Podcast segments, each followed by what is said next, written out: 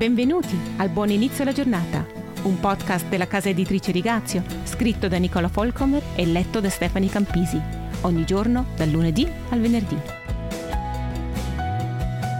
La vita di Mosè, nei suoi primi anni, è un insieme di strani eventi che in apparenza sembrano casuali coincidenze, coronate poi da un'enorme stupidità che quasi gli costa la vita. Nasce tra quella generazione di maschi ebrei che il faraone voleva spazzare via. Troppo testosterone in un popolo di schiavi era un rischio, ma un'illuminazione della madre gli salva la vita. Esodo 2.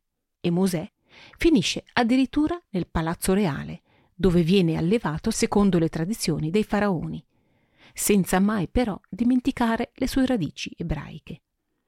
E sarà esattamente questa la sua rovina. Uccide una guardia egizia che vede picchiare uno schiavo ebreo.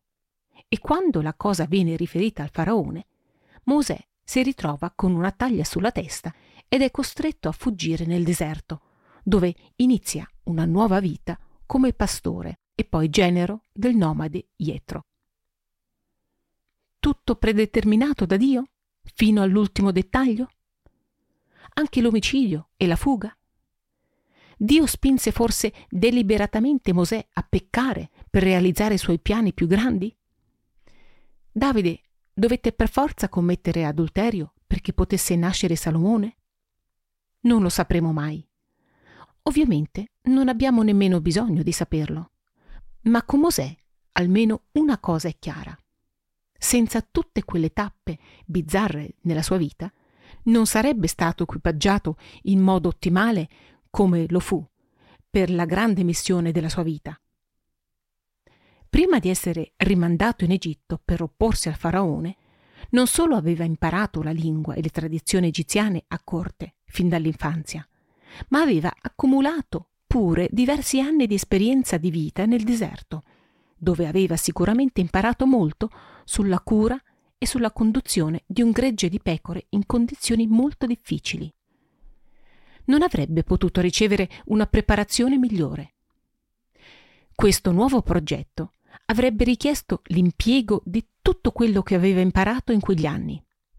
Se c'era qualcuno che poteva entrare a testa alta alla corte del faraone, era Mosè.